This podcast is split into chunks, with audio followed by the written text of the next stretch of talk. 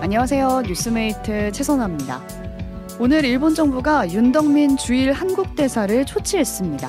초치, 안으로 불러들이다라는 의미의 외교 용어죠.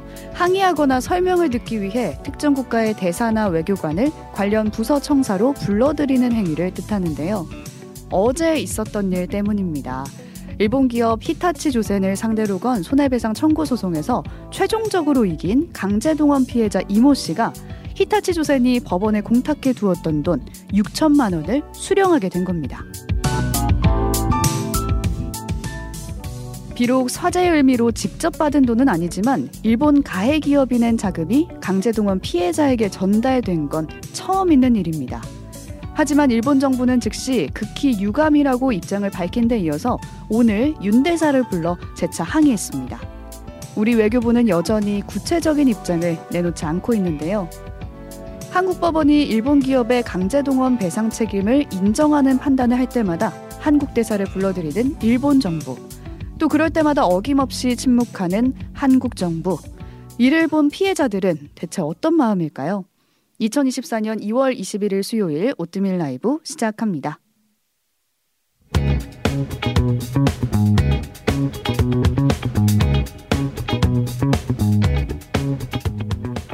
네, 오늘 본 뉴스 나눠주실 분 신혜림 PD, 조석영 PD 나와 계세요. 안녕하세요. 뉴스 번역기 신혜림 PD. 뉴스 자판기 조석영 PD입니다. 네, 오프닝으로 소개해드린 뉴스 혜림 PD가 가져왔습니다. 네, 또 적반하장 초치 일본. 입니다. 네, 오프닝에서 말씀드렸지만 최초로 피해자가 일본 기업의 돈을 받은 사례 네. 처음 있는 일이어서 그런 굉장히 사례가 나왔습니다. 네. 네. 강제동원 피해자 이모 씨 히타치 조센이란 기업을 상대로 손해배상 청구 소송 제기를 했고요. 지난해 12월에 대법원 최종 판결을 받았습니다. 음. 배상금 5천만 원에 이자를 더해서 1억 원을 지급해라 이런 판결이 나온 건데 히타치 조센이 지난 20, 2019년에 2심에서 패소를 했을 때요 배상금 강제 집행을 막기 위해 위해서 담보로 법원에 6천만 원을 공탁했던 거거든요. 그래서 이제 그 피해자 측은 대법 확 정 판결이 난 다음에 이 공탁금을 배상금으로 받기 위한 절차를 진행을 했고 그걸 법원이 승인을 한 겁니다. 네. 그래서 히타치 조센 같은 경우는 즉시 이, 사, 이 판, 어, 상황에 대해서 유감을 표시를 했고 돈 내놓고 네 돈은 내놓고 네 일본 정부도 앞서 이제 그 국, 극히 유감이다라고 이제 음. 관방 장관이 기자회견에서 밝혔는데 오늘 또 이제 초치를 한 거죠. 어. 네. 근데 정당하게 수령한 거 아니에요? 과정이? 그렇죠. 우리 입장에서 그렇죠. 그렇지. 그런데 뭐 일본 정부는 늘 그랬던 것처럼 강제 동원 배상 문제는 완전하고 최종적으로 해결했다는 내용이 담긴 1965년 한일 청구권 협정으로 이미 끝났다 이렇게 음. 계속 주장을 하고 있으니까 우리 법원이 네. 이걸로 끝나지 않았다. 개인들이 네. 배상 청구할 수 있다는 입장 때문에 계속 이 판결을 내놓고 있는 거고요. 네. 우리 정부에서 이 문제를 이제 일본 기업 대신에 정부의 재, 우리나라 정부 재단이 음. 돈을 지급하는 제3자 변제를 하겠다고 하고 있는데 피해자들이 이거 거부하고 있으니까 음. 법원에다가 받고 하고 싶은 건데 맞아요. 왜 정부가 이걸 하냐. 그러니까 법원에다가 정부가 돈을 맡기고 있었어요 공탁을. 네, 공탁을 시도를 했지만 법원은 피해자의 의사에 반한 공탁은 불가능하다 이런 판결을 이미 여러 번 내리고 있는 상황이에요. 일본은 이번 건도 제3자 변제안으로 너네 하면 되는 거 아니냐 그 적용을 했었어야 됐다 이렇게 주장을 한 거고요. 외교부는 관련 법령에 따라 절차가 진행된 거다 이렇게 언급한 정도고 이 상황에 대해서 어떤 평가를 뭐 자제하고 있습니다. 일본 가해 기업이 강제 동원 배상 책임을 인정한 판결이 지금 국내에서 계속 음. 이어지고 있는 상황이잖아요. 맞아요. 근데 이제 이런 판결이 뭔가 나올 때마다 초치가 이어지고 있어요. 일본에서는. 오늘만 한 게 아니라 네. 네 근데 지난 8일에 윤석열 대통령이 신년 대담에서 이런 판결이 나오고 초치가 이어지고 뭔가 그 이러니까 질문을 관련해서 받았는데 이렇게 대답을 했더라고요. 강제 동원 피해자 배상 판결이 앞으로 어떻게 선고되는지와 상관없이 한일 관계는 복원됐다. 어. 이런 입장을 그때 표시를 했습니다. 선고와 상관없이. 네, 네. 재밌네요. 네. 혼자 그렇게 생각하는 것 같아요. 네, 좀 답답한 반응이었고요. 이번 건의 경우는 근데 맞아요. 조금 특이한 사례예요. 특이한 사례죠. 아까 말씀드렸듯이 유일하게 일본 기업이 공탁을 했던 사례가 음. 이제 히타치 조센이어서 다른 판결에 영향을 미치진 않을 거다 이렇게 일본 언론들도 보고 있고 우리도 우리 언론들도 그렇게 보도를 하고 있습니다. 네, 일본 네. 전범 기업이 돈을 받아낸 음. 낸 돈을 우리가 처음으로 받아낸 음. 첫 사례여가지고 의미 있어서 한번 나눠봤습니다. 네. 네. 제가 가져온 오늘의 뉴스는 황희조 형수의 자백입니다. 음. 이게 지, 이게 한국일보에서 오늘 단독 보도한 다음에 여러 언론에서 받아 써가지고 음. 하루 종일 뉴스에 많이 나왔어요. 네. 그렇습니다. 이게 그동안 황희조 선수의 사생활 영상을 유포하고 협박한 게 이제 친형수였다. 여기까지 음. 우리가 들었었는데 계속 범행을 부인해 왔거든요. 해킹이었다. 네. 근데 이게 돌연 자백을 했습니다. 그리고 음. 제출한 반성문 내용이 이제 보도가 되면서 알려진 건데 반성문을 요약해 드리면 자신과 남편이 헌신을 해서 황희조 선수를 케어해 왔는데 영국 진출 과정에서 형과의 관계가 좀 소원해졌다. 황 선수가 우리 부부의 노력을 인정 안 해서 배신감을 느꼈고 혼내주고 싶어서 범행을 했다. 죄송하다. 이런 내용이었습니다. 그렇죠. 그리고 성관계 영상을 유포하게 된 것에 대해서는 평소에 자신이 그 황 선수의 사생활 관리를 해왔다고 하더라고요. 그래서 휴대폰에서 그 영상을 발견하게 됐고 이걸 이용해서 협박하면 우리 부부한테 다시 의지하겠구나. 라는 생각을 했다고 합니다. 그리고 실제로 황 선수는 이 영상 퍼뜨리겠다는 협박을 받고 나서 당황을 한 나머지 형과 형수한테 이를 알렸대요. 그리고 셋이 논의를 해서 경찰에 수사를 의뢰하기까지 했다고 합니다. 그리고 그 후에 유포자가 또 다시 연락을 해서 이거 고소 취하지 않으면 가만두지 않을 거야. 라고 했다고 하는데 이게 그 바로 형, 네. 네.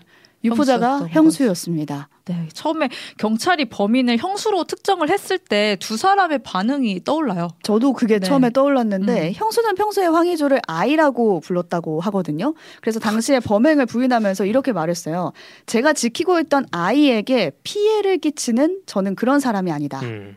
황 선수도 형수가 이제 유포자로 지목되고 나니까 처벌 불원서를 경찰에 맞아요. 제출했어요. 처벌하지 말아달라고. 그러면서 이런 말을 했어요.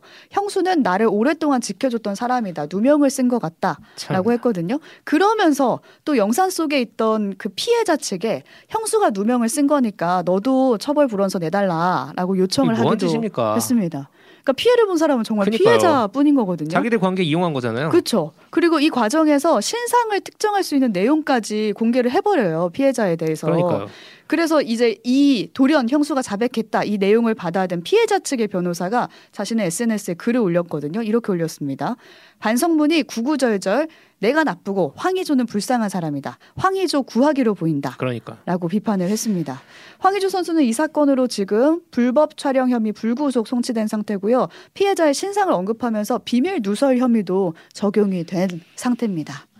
오늘 이 사건 이렇게 마무리돼서 저희가 전해드리려고 응당한 법의 심판을 받길 바란다. 네. 아, 정말 이도 저도 뭔가 그냥 씁쓸한맛 남네요. 네. 그러니까요. 이럴 수가 있나. 유포 피해자에게 정말 못할 짓이다라고 음. 보내주셨습니다. 네, 이 사건은 이렇게 어쨌든 자백으로 결론이 났습니다. 피해자 관련된 논의는 그렇죠. 계속 이어가는 거죠. 재판은. 그렇죠, 그렇죠. 네. 응당한 법을 벌을 진짜 받아야 된다. 음. 네. 서경 PD가 가져온 뉴스도 보겠습니다. 네, 총선용 그린벨트 해제입니다. 네, 그린벨트를 확 푼다는 얘기가 작년 하반기부터 들려왔는데 맞아요. 이거 진짜로 푸는 거예요? 네, 작년 11월에 한번 얘기가 나와가지고 저희도 한번 전해드린 적이 음. 있는데 어, 총선을 50일 남긴 이 시점에 윤석열 대통령이 이제 민생 토론회라고 쓰고 총선 공약 발표라고 읽는 그 행사에서 음. 오늘 그린벨트 확 풀겠다. 다시 확인을 했습니다. 이렇게 말했어요. 그린벨트 해제의 결정적 장애였던 획일적인 해제 기준을 20년 만에 전면 개편하겠다.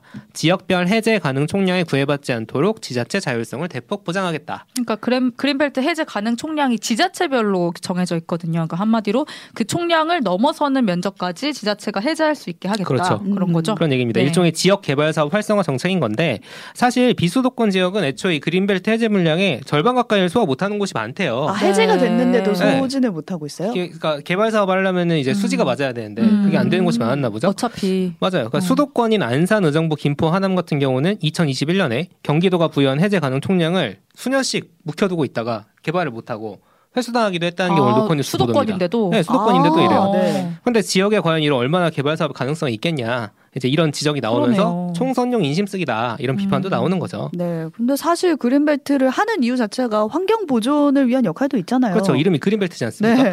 문제는 이제 개발이 원천적으로 그동안 금지됐던 1, 2등급이 있어요. 제일 이제 보존 가치가 높은 지역들이겠죠. 그러니까 환경 보호를 위한 구역도 국가 전략 사업이나 지역 현안 사업을 추진하는 경우에는 해제하게 해주겠다. 음. 이걸 이제 발표를 했는데 그만큼 이제 신규로 1, 2급지를 다 지정을 해야 한다는 거예요. 자, 음. 이만큼 음. 1, 2급지 환경보호 지역을 해제하고 싶, 개발을 하고 싶으면 다른 데서 그만큼 지정을 해. 아. 맞춰라. 아, 조건이 어. 있는 거예요. 조건이 있어요. 그게 가능해요, 다른 데가? 그러니까 지금은 이제 지정하면 가능하겠죠. 근데 저는 음. 이거 보면서 이해가 잘 안 되는 게 음. 새로 1, 2급지 지정할 만한 기준을 충족하는 곳이 이미 있다는 거 아니에요, 그러면. 그러게요. 그럼 거긴 그냥 보존해야 되는 거 아닌가요? 음, 있다는 전제로 이런 얘기를 하는 거겠죠. 음. 이쪽 환경을 파괴하고 그만큼 저쪽 지키자를 해야 되는 상황인 건지 이게 좀 고민이 음. 되는 게 우리나라가 이제 유엔 생물 다양성 협약 비준국이거든요. 음. 여기 비준 내용에 따르면은 국토의 30% 정도를 보존을 해야 돼요. 네. 근데 우리나라 그린벨트가 지금 3. 몇 퍼센트밖에 어차피 안 돼요. 3. 몇 퍼센트예요? 네, 원래 5. 몇 퍼센트였는데 줄여가지고 그날 이 정도 된 거예요. 그래서 지난해 말에 정부가 무슨 얘기를 했냐? 도시 주변 그 린벨트 핵심 생태축을 보전하고 복원을 추진하겠다. 지난해 어? 말입니다. 몇 달 전이에요. 그런데 그린벨트 해제 얘기를 오늘 또 들고 나온 겁니다. 어? 그래서 왜 그러냐라고 하면 우리는 모두 답을 알고 있죠. 홍선용인가요?